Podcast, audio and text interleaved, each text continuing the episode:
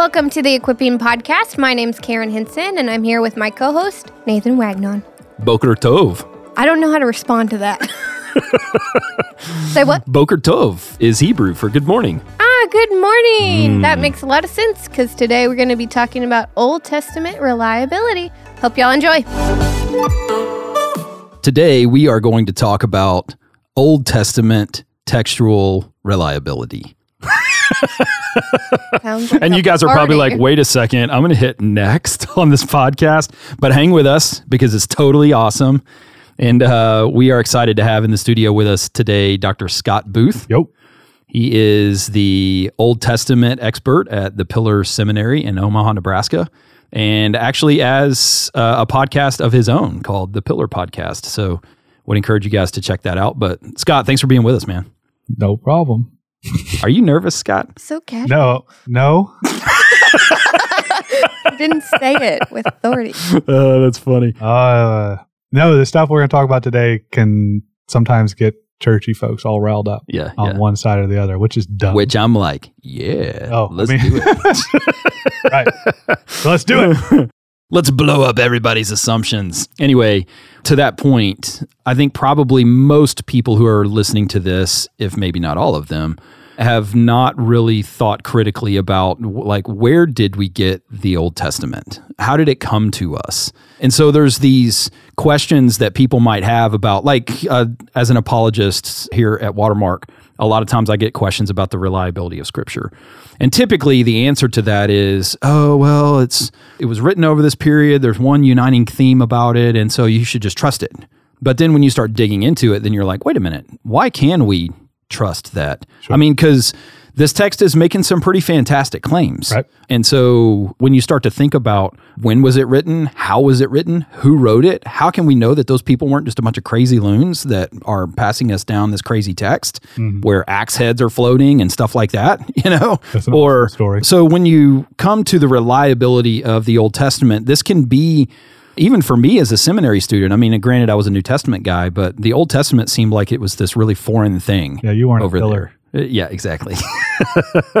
well, but Pillar's only been around for like what five years. so anyway, what I want to do over the next couple of weeks is just have this conversation to put in general how do we know that when we're reading the Old Testament that this is a reliable text which I mean the main question is how do we know that what we have now is what they wrote then that's a pretty fundamental question in all of this yeah. and uh, and so I just want to explore that and I think our audience over the next couple weeks probably we're going to talk about some things that you've never thought about before. And it's probably going to raise questions that you didn't even know that you needed to ask. But that's a good thing. And we're going to wrestle through this and hopefully provide some clarity for people at the end. So I think a good place to start in all of this is the Old Testament happened in a time and a place. Yep. It's not like it happened in a vacuum. There was a lot of things that were going on Right. in the ancient world at the time. So you've got Genesis 1 to 11, and then you've got in Genesis 12, you have the introduction of this guy named Abram, who's Abraham. Yeah. And he's from Sumer and comes out of Ur. And what in the heck is that? And how do we know that? And there's just a lot of questions there. But when we're tracing this back, I mean, some of the fundamental questions are where did these stories come from? Were they transmitted orally? When did they start to be written down? Were they written down and then they were transmitted? Like what what do we know and how do we know it? Okay, so start with if we just start with Abram, right? Because that's where let's forget Genesis one to eleven for a moment. yeah. uh, we'll deal with that later. But with Abram, you've got like stories of folks on the ground, life stories, Mhm. Abraham, Isaac, and Jacob.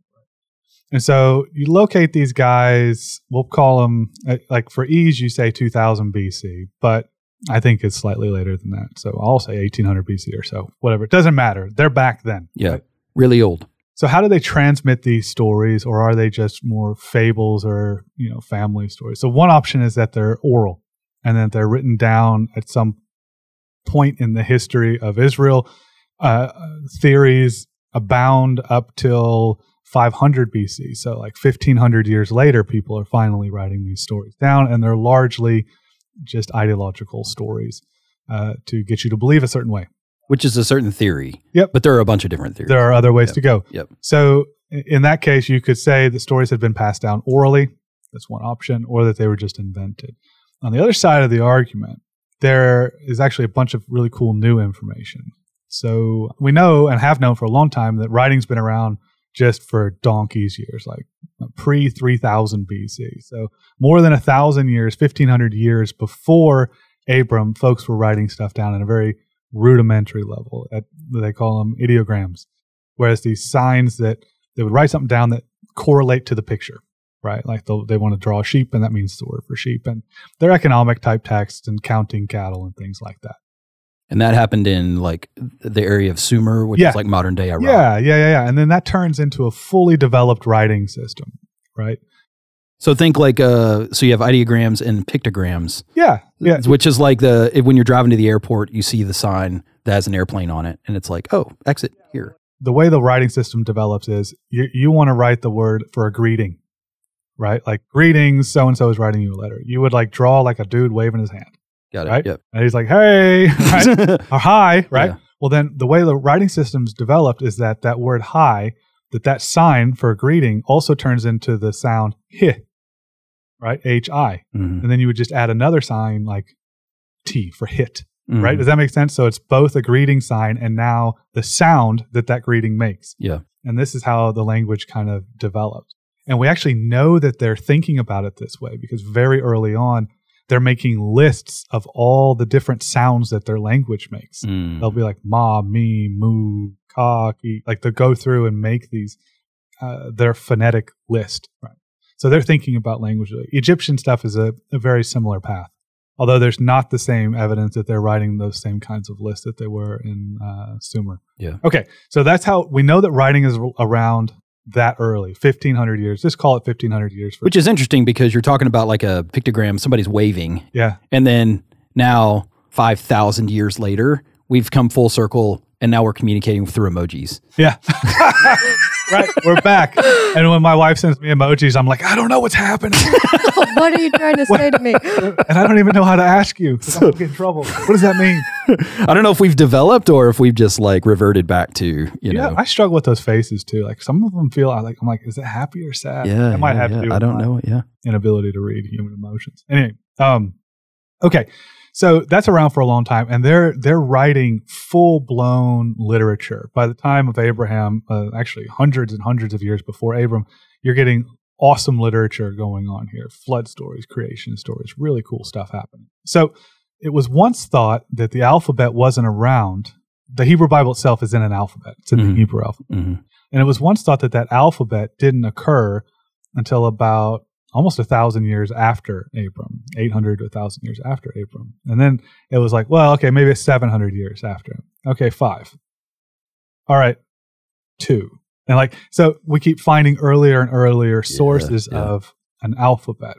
And an alphabet is super useful and really neat because it is a very efficient form of writing. You still need training to do it but it also corresponds well with their own language. So the stuff I mentioned earlier, where they're doing the high end stuff, develops for like a language as foreign to Hebrew as English is to Korean. Just very, very different language. So the alphabet's super neat because it works for the language family that uh, Hebrew is. Like it's it, it matches up well even our own alphabet actually doesn't match up well to a lot of the things we say. Like we say like an sh sound. We have to use two letters. Why does sh equal sh? Like it doesn't. We just made it up. Or th is th or th, right? It's, hmm Anyway, in order to create the alphabet, someone thought about all those sounds and then created it. And said, this is, this symbol is the sound. Like in, like the, uh, in Hebrew, sh and s has, are two different characters. That's right. Sheen and seen. Yeah. But yeah, so yeah, it's super complicated, really fun stuff, and the harder you push on it, the the more fun it gets. yeah. For anybody really interested in Semitics. Um, anyway, there's more involved to it. There's also a writing how you're writing. Mm. Okay, so if you're writing in clay tablets, I don't know if you've ever tried to take like a piece of Play-Doh and try to like write your name in the Play-Doh, Yeah, like it's yeah. all screwed up. Yeah. because it's it's not the alphabet's not good for that. The wedges are the wedges that you depress, right? So three dimensional writing, cuneiform is fantastic. Yeah. That's the wedges and stuff. If you're writing on paper, the wedges are obnoxious to try to draw out. In fact, an alphabet's really nice. If you have papyrus and ink, an alphabet is really helpful. And papyrus is a type of ancient paper Yeah, they would use. yeah. yeah. So the alphabet and the origins of it are really interesting because it's clear that someone had put a lot of thought into it, being able to figure out what letters do I use to represent my language. That's someone who's done some linguistic thinking. Hmm. Interestingly, though, the very first stuff that shows up is graffiti. Mm. Like that's not like your highfalutin literary stuff. That's like Jimmy was here, right? Like, oh no, mom's coming. I got to quick, you know. And they're doing it in stone. Like it's really interesting. stuff. yeah. So we know we can now push the alphabet back to the time of Abram. Mm. And uh, part of the reason that's really interesting is if you guys go pick up and read Genesis, start at Genesis 12. Read Genesis 12, read Genesis 13, it's fine. When you hit Genesis 14, it feels weird. It's a list of kings and it's a battle story, Yeah. but you'll feel it be different. And it feels like such a standard battle story to me that it feels like there's a record of it. And that would trigger in in the world I work in, they're like, yeah, well, how are they going to have a record for that? hmm right? Because there's no alphabet. Well, now we know there's no alphabet. But the trick is it would have had to have been recorded on papyrus and passed down. We know that they're writing on papyrus at least much later. So anyway, this whole thing is really neat, such that now we know it is entirely possible that the alphabet was pretty well fully developed. Uh, well, we know it's fully developed by the time of Abram, which is bonkers. Yeah. So you have pictograms and ideograms. Then when you're writing in clay, you start to use these wedges because you can't write a script on a clay tablet. That's really you know, Yeah, it's like impossible. Yeah. Yeah. So instead, you're doing impressions of wedges, which is called cuneiform. Yeah, yeah, yeah. Where did cuneiform develop out of? Was that that same Sumerian stuff, the very early stuff, they would actually do it in those tablets. got it? And they would just make it, it looked like the word for head just looked like they had just wedged in a big A- giant a head. head. Yeah. Right. And then later on, it gets stylized and more abstract. And, and then everybody else starts thinking, hey, like the nice thing about putting stuff in clay is it lasts as long Yeah. as It's really durable. lasts, Yep. right? So if you just set it in an oven, and now it will last forever. So everyone starts using this from the Sumerians and the, basically the Babylonians, the Assyrians, the Hittites. Everybody's using this. Which is awesome because we still have them. Yeah, and we Yeah. still have them. Yeah. And and sometime, kind of around the time of Moses, other people, and not just at Ugarit, but there's a bunch of them, are starting to take the principle of the alphabet and turn it into cuneiform Mm. because they're trying to figure out how to make essentially the 3D version. How do you make it last in clay? Because with papyrus, you've got to buy multiple things, you've got preservation issues. You could do it in leather or wax, but again, you have preservation issues, especially in wet climates. So, an alphabetic cuneiform, meaning, right? Does that make sense? Yeah. Yeah. yeah. You're using wedges, but you're making characters. yeah. So, all this stuff is out there. And So instead of doing a guy's head, there's now a character or a series of characters that means head. yeah, yeah. But you're doing it using wedges. Yep. And Yep. then you take that and you reduce that further to just the R sound. Right. Rather than, I mean, yeah. So anyway, there's a long development of it. And very, very clever people are working, it seems, as early as 2000 BC. The It's called the Wadi al Hol inscription, is the earliest one. It's found by the Nile. It, it's so funny because if you go and read on this stuff, it'll be like, well, look, it's graffiti, so it's no one was trained. Mm. But linguistically, it's real clever. Yeah. Which suggests really smart people did this, but it was really common, which means people are literate. Possibly. So, and remember the alphabet, you don't use it to write in permanent things. You use it to write on papyrus or paper, basically, which goes away. So, when did it start? Yeah. If it's a writing style or writing uh, technology that's for impermanent stuff, like it's really hard to know exactly when it began, when it was used. And then further complicating it, Abram is a shepherd. He's not a city folk he's not trained as a scribe, right? So you're having to make theories about Is he writing this down? Is he writing this down? Does someone else write are they, this are down? they And, telling like, stories? So the writing does seem to be constrained, at least early on, to scribal stuff. Mhm. later on, much later, there's evidence that it was not that people would would say stuff like, "What do you mean I can't read?" Like, There's Mhm. tablets from. Look, he's, he's mad. he's like, "Don't you say I can't read a tablet? I can read a tablet." Yeah, yeah, Anyway, yeah, yeah. or, but not a tablet. Uh, you can read the alphabet at that Yeah. point. They would write ink on the side of broken pottery and things and use it for letters. So we know that a thousand years after Abram, so we're still before the fall of Judah and stuff. Uh, at least upper echelons of society, which Abram was, could claim to read and write. Yeah. We know that there's writing in the book of Judges, writing in the dirt. Mm. We know that somebody's writing on plaster in Joshua. We know there's writing in Moses' time because uh, Moses is also very like, well, we know he was adopted and very well likely trained in an ambassador school. Uh, so he would be literate in a bunch of different things. Yeah. Um, He was an elite. he was an yeah, elite. yeah. And so you should know Abram was also an elite, but not an elite of the same type. Right, right. So He was an elite nomad. semi nomad, right? yeah, semi-nomad. Right. So, but the trick is our best window into semi nomads is the Bible. Mm.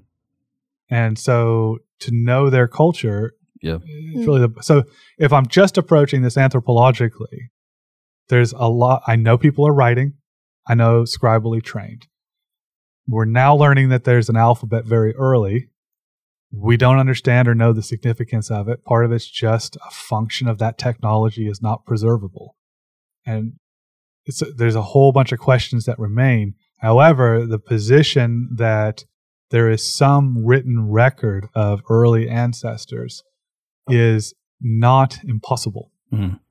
It is, I think, if you're going to be uh, completely honest with it, I think you would still say the data doesn't make it probable yet. I would say that it's still improbable to data, but that doesn't, that shouldn't bother you too much. Uh, because you still have one oral tradition which anthropologically spans the gamut of exceptionally reliable and exceptionally unreliable, Mhm. which puts you in the same position you were anyway. Yeah, right. I mean, 15 years ago, we had a very different opinion about what the alphabet was. So, We're just learning so be patient. stuff. Yeah. Be- This is stuff you can leave as wet cement and say, I don't really know on some of these earliest Mhm, stories mhm. how it happens. And that's okay. The data is still coming in on this. Yep. If you really want scientific explanation of how this stuff came about, the very early stuff anyway, Stand by. Stand by. Oh. but there's enough information to say we're not in crazy town. Yeah, right. So the Yep. alphabet existed. It was very efficient because the Yes. oral sounds matched the symbols that they were using. Yes. And now it's probable that Abraham could have been writing it down. Is that what I hear you saying? I would put it on I would put it on a blip of possible. It is possible that is Abraham was writing it down. But be careful. Like but don't quote any of us on that. no, like yeah. you, you just have to say a very hard skeptic would grant you a possibility. Okay, Mhm. that's great. Um, because there's so much going on. The typical scribe, typically for someone to read and write, they have to be of up, upper echelons of a city, Mhm. right? Mhm. I mean, they, they're they're a wealthy city dweller, Yep. and it's passed down even within the family. You'll have a scribal family, right? Which, I mean, Abraham was from an urban center. He was, but he's a shepherd, Right. so he's not an urban Lower. elite, but he is an, an elite among these semi nomads. He's almost a traveling sheik at Yeah, this point, yeah. right? So we just don't know that world, and so to even biblically, as as Christians, to postulate an anthropological model Mhm. that could come crashing down and make the Bible look very stupid, don't do it. Just say I don't know right now, but data's Which coming in. Is okay. Yep. You don't have to. No, it'll come in. Yep. Yeah, it's a look. If if your God is God, then He's the God of all data. And Yep. chill out and Yep. wait. Totally. I love it. So one one thing I want to say about the alphabet is you go from pictograms and ideograms, which there was between like six and seven, maybe even eight hundred of these things, Yeah. uh, symbols, and then you get to anywhere between twenty two and thirty character alphabets. Yep. And somebody might be like, "Well, dang man, you went from like seven hundred of these down to like twenty two or or twenty six or 30. And what the alphabet did is it, instead of a symbol, you had characters, and the possible combination of these characters is like infinite now. Yeah. And now you can go from just looking at a picture, which is very limited in the type of kind of semantic range that that could have. Now you have the ability to communicate a lot more information through an alphabet than you were just looking at a picture. Is that is that correct? Yeah. So a few things there. That six seven hundred that you're talking about, not all of those are ideograms. At that point, you've moved or pictograms. You've moved to um, like the high rep thing I, I did earlier. You have a hi, he, who, Mm-hmm. right? So you have signs for that stuff. You'll have ni, na, nu, or ti, ta, te, tu, and like all these. Like so, each one of those would be a different sign that you'd have to memorize in order to read and write. And those would also have multiple functions, right? Like it could be this one word for it's, uh, or is would be is one of the sounds. It can mean that sound, but it can also mean following word is made of wood. It's like like it's a wood table. Yeah. Right? Like something like that. So it's a lot of different that's a very complex system, right? And it will work for just about any language, but there's a bunch of sounds it doesn't have. It's written for kind of the Babylon world, which is Iraq, and do, there's a bunch of other sounds in the Israel Lebanon world. So the alphabet does those, but instead of just having a different sign for ni, na, nu, ne, ni, right, or na, any of those sounds, Mhm. it just goes mm, just has the n sound, Yeah, yeah, yeah. and then you rely on the reader to figure out what vowels. Fill it in. That's right. And then you could take that, and any language that has any of those sounds can use it. So you can spread it to Greece, and they'll use it, and it will become the Greek alphabet with certain modifications. Yep. But yeah. It, so it makes things easier. It is a jump at this stage to move from there to full literacy. Yep, Mm. right. There is there are indications in the Bible and some elsewhere that there was possibly some higher literacy levels, Mhm. But it is a it is a leap to say everyone could read and write. Yeah, yeah. But the alphabet was versatile enough for obviously elites that had access to this, but also would eventually trickle down Yeah. to I think literacy was much like so. There's a big debate in Old Testament, ancient Near Eastern studies. How high was literacy around Mhm. the alphabet? I lean on the higher side. Yeah. Some people lean on the lower side, and it's difficult to know because, for example, the alphabet existed in medieval Europe, Mhm. and most people couldn't read and write, and so it's not hard, right? So why couldn't something happen back then? But the other thing you can say back to that is, yeah, you're bringing your cultural bias of medieval Europe Mhm. to give you an impression of how literate people were. This isn't medieval Europe. So I, and right now we don't have enough info because again, it's a perishable writing technology. Karen, you want to summarize? No, Let's like- get out of the weeds. There was an alphabet, There you go, I think is Guys. what we just spent the last 20 minutes on. guys. We just we just geeked out so hard. That was awesome. That was awesome. Awesome. I'm so glad that I tracked with you. that whole- yeah, that's there was good. an alphabet. It is. It is. Some people might have possibly been able to Right. use it. So there you go. See, Yeah. done. You are welcome. But there's all the data to sort through. Meaning, where do we have this Abraham stuff? Is it reliable? Yeah. And- so and that's why the we answer care. Is the answer is very possibly yes. If you are even approaching this as just raw data, you're not a believer. Now, given yeah, from a totally data- skeptical standpoint. right, Yeah. you- or even a non-concerned, right? Yep. Yeah. Yep. Yep. Here's all the data on the table. You have to now say, given the current information, okay, I guess not totally impossible. Thanks for listening to the Equipping Podcast. If you like what you heard, then subscribe. You should definitely tell your friends about it and leave us a rating and a comment on iTunes if you want. You can also email us at equippingpodcast at watermark.org. Karen loves your emails. Woo! So send them in. Peace. Bye.